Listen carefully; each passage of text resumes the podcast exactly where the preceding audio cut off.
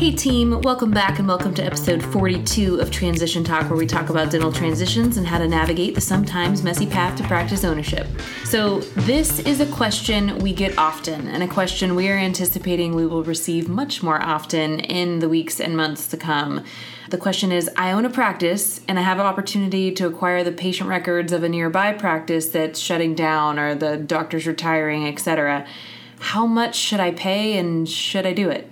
It's a question full of considerations for both the buyer and seller, and today we're going to dive into those in the post COVID world. Mr. Loretto, how are you? Live in the flesh. it's I, amazing. I can see you. I can, we're like close to six feet away. Yeah, but, uh, we've sanitized a lot. Yes. All families are nervous, but I, for one, could not have been happier to get in my car yeah. by myself. Yes. Drive was like literally like yelling out the door, "See you later!" it's amazing.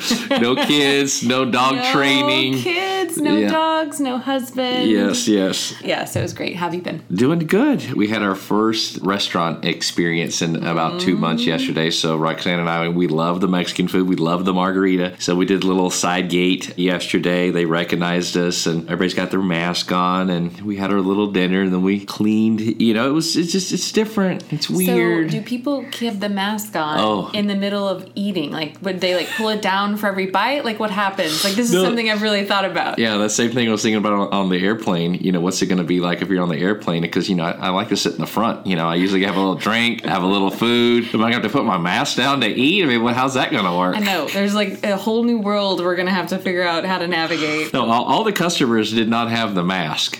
All of the workers had Oh, the mask. as they should. Yes, right? you can't- People got to protect themselves. with the, with the chips and salsa, I mean, you got to get after that. There's no time to have a mask on. So, uh, it's nice to have a little lighthearted I laugh know. about all of this. I know. So, well, I'm excited to be here. We have a good topic today. Yeah. And this was a great idea you had. We've definitely got this question before all the crazy and COVID and all the practices kind of that might or might not be opening their doors again. And we've answered it before, but I think it will become more relevant now. Definitely. Um, and even if not, I mean, there's always the opportunity, especially for if you buy a smaller practice and there's only one or two other providers, and you know, to scoop that up and, Yep. and gain some market share. So, why would you do this? I think the perfect thing is to let's use an example. Yes. And let's talk about it, and then we'll kind of go from there and talk about risk and valuation and all that. So, you had a good one that we were talking about. So, what's our example that we can kind of expound on today? Yeah, so this is the numbers part, so bear with me. I want to give you two examples to really kind of think about. And one I think is very common. You've got maybe it's a six or 700 collection practice, and the guy down the street, perhaps in this example, is older, and it's a 400 kind of collection practice. It's really outdated,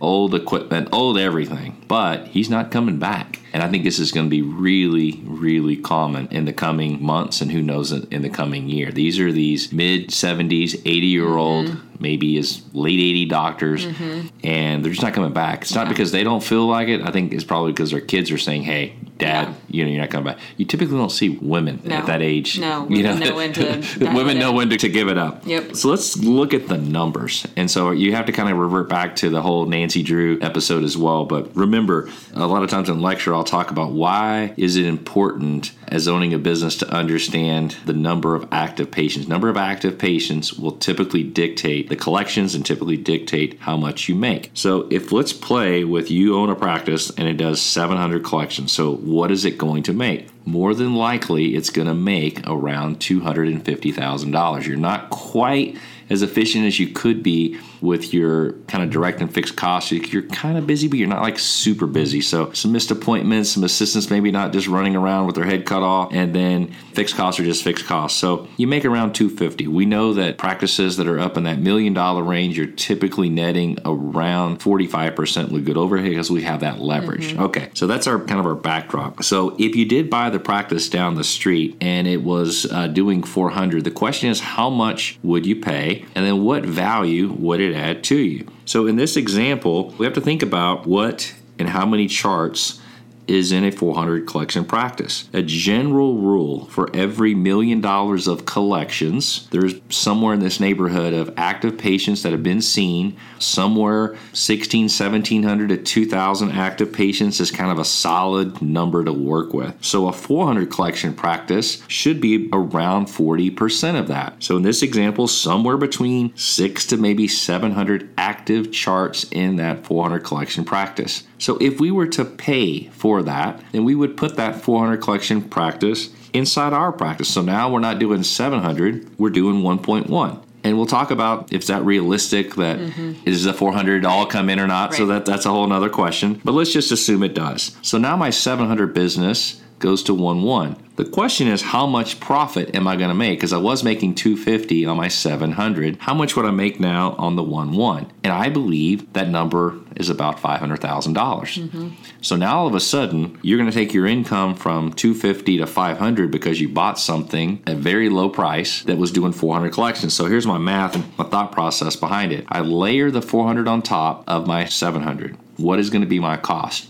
I'm definitely going to have my direct cost of lab supply, dental supplies, and office supplies, maybe some credit card merchant services, that number is going to be somewhere around 15, 16, 17%. So I've got at least a 60 to $70,000 spend already just by moving the production over. I'm probably going to need another full-time assistant and I'll probably need to pick up maybe a part-time hygienist. Mm-hmm. So I started adding those things in. Remember, I got fixed cost. It's already fixed. Yep. So this is just gravy. That's where I start playing with this math and out of the 400, I'm able to see that even if I take my costs up to 150, I'm able to net 250, the 250 on top of my other 250 I was on the 700, I make 500 grand now. Yep. Okay. So that's the math. And then the question is, where are we going to pay for this? So let's kind of go back. Remember, I'm a big picture guy. Does this make sense? Can you do the work? I want to make mm-hmm. sure you can do the work. What are you going to pay for it? And then how much are you going to net? So that's scenario one. Scenario two is I've got a million one practice I'm doing really well. Maybe I'm making the 500. And the guy down the street, same scenario, and he's got the 400 collection practice, but maybe I can't do that. Maybe I can't pick up the third hygiene day, or maybe I can't do all the work, but it is something that's for sale. So then, as a business, you know, kind of entrepreneur, I had this opportunity to do this, and this is a great. I've yet to see these things being purchased that someone just regrets. These are really good opportunities.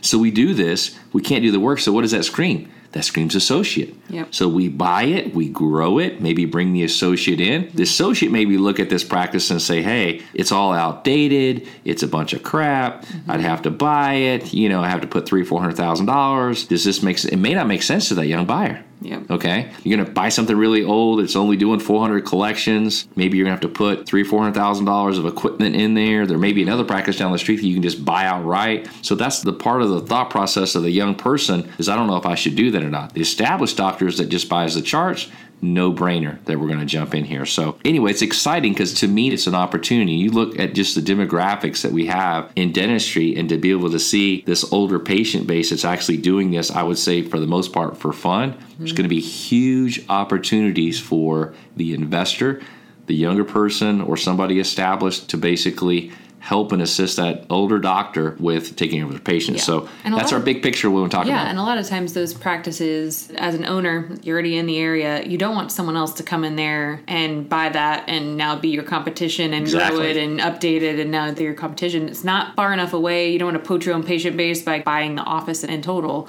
So that's where those patient base happen. And as a seller, if my option is to shut my doors and walk away, right? If that's kind of where they're at, which I've talked to at least five more established senior doctors who are saying that, right? When this is over, I'm just done. It's either shown me that I'm done or my health and my kids won't let me go back and it's not worth the risk to me and so I'm just going to shut my doors.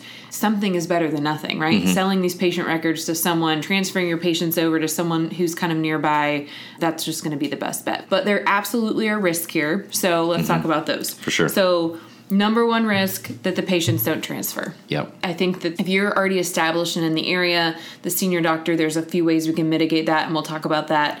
But that's clearly the number one kind of risk that we hear is how do I know the patients are going to show up? And we'll talk about how to mitigate that in one second. The second risk is that you overpay because you don't know how much to pay per record or you pay for too many records, right? And so there's a couple ways to do this. One, I would say, tell me if you disagree, I would say average 75 to 125 per patient record. Yep, very very common. That's been a number in dentistry for for years. In my 20 years, that that's the number that you'll see is kind of a going number. Okay, what makes it, in your opinion, worth paying more or less than kind of that range, or kind of what makes you go to the top end of the range versus the bottom? Well, the first thing is from a buyer perspective, if I think about it, and let's say the, the practice is next door. As I want to think about the perfect scenario where I'm willing to pay more. So it's next door maybe I have an inactive patient base of three or four thousand. This guy has been around for like 30 years. Mm-hmm. So I get the inactive patients as well that I can go and market to.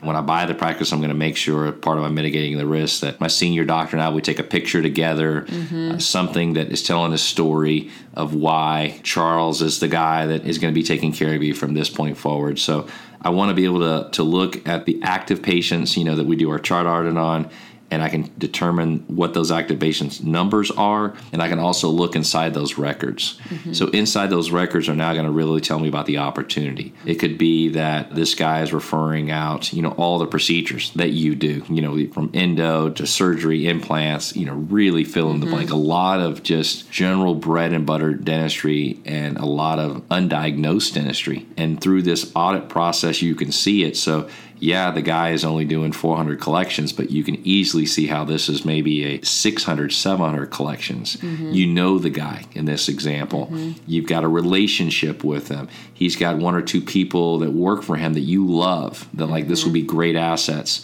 And they're like almost pitching you please help me right. and, and, then that person wants the job so it's that christy that I, would look at and look who gives a crap if we pay 150 yeah 175 okay if i pay an additional $50 a chart and there's 600 30000 mm-hmm. okay you know yeah. if i can see the dentistry that's there i can get a great team member that's really going to grow my practice and really transform me from not sitting around any longer but to really be busy and cranking I'm willing to pay a little bit for that. Yeah, I agree. And I think that's the key is not getting caught up in the number. Again, this goes back to transitions in general. Don't get caught up on the price know what you're buying, right? Mm-hmm. If you can do all of those things, what you've done is mitigate the risk of overpaying if you've done the chart audit and you've looked at procedures and you've understood kind of what's there. Mm-hmm. I think another thing that people worry about is how to transition them, and you kind of touched on that as well. If we're transitioning just the patient records, especially in this scenario, right? We've been closed for COVID for however long, we reopen, and the senior doctor's not coming back and you're buying the charts, you know, what's the story there? Well, there's mm-hmm. clearly a pretty easy story mm-hmm. in that situation. And so making sure that that senior doctor is writing the letter, you're taking the picture together, transferring them over. If he's comfortable coming back, kind of doing right. some kind of open house or something. In these times, that might be hard, but kind of in a normal situation or as we kind of get back to quote, quote, normal, something that will kind of help transition those patients over, I think is really important. From a value perspective, I also think it's important to understand, like you said, kind of what that relationship is, how often the patient has been there, what your relationship is with the doctor. Clearly, if you don't know this person and you don't know their commitment and you don't know what kind of type of practice, or you look at their charts and, you know, maybe they're not well organized, you're not kind of certain about them, then I think it makes sense to kind of keep it in that range. But again, the story is really important. Another risk is like you said the additional cost so you touched kind of on that about understanding that when you bring these patients over what capacity do you have in space mm-hmm. and what capacity do you have in actual staff making sure you allocate for that Another thing, there's going to be staff at that office that are not going to have a job any longer if you're buying the patient records. So maybe there's an ability to kind of take one of their staff too. That would also Definitely. help giving them a job and helping transition those patients over if that's an option and that's something that you're willing to do. Yeah, I know for a buyer, they're always so nervous. It's just like when you buy a practice, it's always how many patients, what's my retention with these patients, and it's like 90 plus percent. Mm-hmm. You know, it, it is. It's well, the same. What's your other option? Go spend fifty thousand on marketing and then. Right right. Hope the marketing works. Right. I mean, if you're trying to grow, this is probably the best way to try to grow and get kind of the biggest bang for your buck. Right. If you're smart about it and think about it. So you got this patient, and remember, patients are freaked out about the dentist. You know, so mm-hmm. they've been going to this guy and they have a comfort level and a trust there But now this guy, the trusted guy, is saying to go see young 30 something year old Charles the dentist, this is a no brainer mm-hmm. because they're going to trust that that person that they've had a relationship for 20 or 30 or who knows 40 years, they're at least going to give you a shot. And so you've got your opportunity, no, no different than like you said, Chrissy, like your marketing you're going to go spend 20 30 40000 dollars in a year from a marketing. There's no guarantee of what type of patient you're going to get. Are they just shopping? They're just shopping for price? Are they going to convert? Are they calling questioning on insurance and fees? So i'd much rather take a patient. I can see what they're paying. Yeah, I can see exactly you what they're paying the for their crown. For what yeah, they need too. Yeah, yeah. They've already gone next door. They might as well just you know go instead of door A, they can go into door be. But when I put my Cain Watters hat on and I really think about the experience of, you know, 30 something years that Cain Watters has been in existence and for all those advisors to have been in that situation where they're coaching their client to buy the practice next door, buy the charts, you know, down the street, it has absolutely been like I don't know that you can bat a thousand on this, but I'm talking, it's hard to mess this up. It's a really, really good opportunity. Yeah. And then procedures, we've touched on a couple times. I think it's just important to make sure you can do the procedures sure. that are being done and that, like you said, you understand the opportunity what's being referred out. But more importantly, can I do the work that's being done currently on this patient base just to increase chances you're going to be able to retain them? Yeah. And typically these types of practices are absolutely, you know, mo- yeah, most of the like time, they'll, yeah, the, yeah. The, the older guys basically punting at this stage on all of the complex procedures. They're just there just to, you know, kind of be there. So for the most part, it would be highly, highly unusual. You might get a, you know, a guy that's maybe doing some endo or something that, that you're not or you just don't mm-hmm. like to do. But again, this is going to be very, very rare. And again, it's just something you'll pull out in the chart on. It's something we will do to help push you on and guide you through that process so that we do pay a fair fee for these charts. But most importantly, be able to take your financials and kind of build this potential $400,000 mm-hmm. example onto your practice to show you what that profit margin is so it kind of gets you excited about it. Yeah, I think this, you know, in your example, the $700,000 collection practice that's netting 250, I think that a lot of our young buyers who buy practices that from these established older dentists are working with capacity, right? Mm-hmm. Like they buy a practice and their hope is to build it to the million with the space and the staff that they have. I would say I think there's more more practices that have that capacity for growth and bringing on the new procedures than not. Okay, so there will still be the naysayer that will tell us it's risky, so tell me how to mitigate my risk. We agree. When you buy patient records, in my opinion, it's probably rare you're going to go out and get third party lending more likely than not, we see these as seller finance and they're a little bit outside of the box. So I'm going to pay you a lump sum up front and then walk away. Mm-hmm. The best way to mitigate your risk, if you can kind of get the established doctor to agree to this, is some kind of staggered payments. And you really want them to have a little bit of skin in the game to make sure those patients transition to you. So once we've agreed on a value, then a portion of that value typically will be paid up front and then typically a portion will be paid after a certain amount of time has passed and you've been able to see the retention and those patients have made appointments and kind of stuck with you. So 12 months 18 months somewhere around there where you're maybe paying them in staggered payments or a lump sum and then a payment at the end. Thoughts there? So math on that remember this 400000 collection practice probably between six to 700 active patients in that range. Let's pay on the high side you know, of 150. So we'll basically call it $100,000.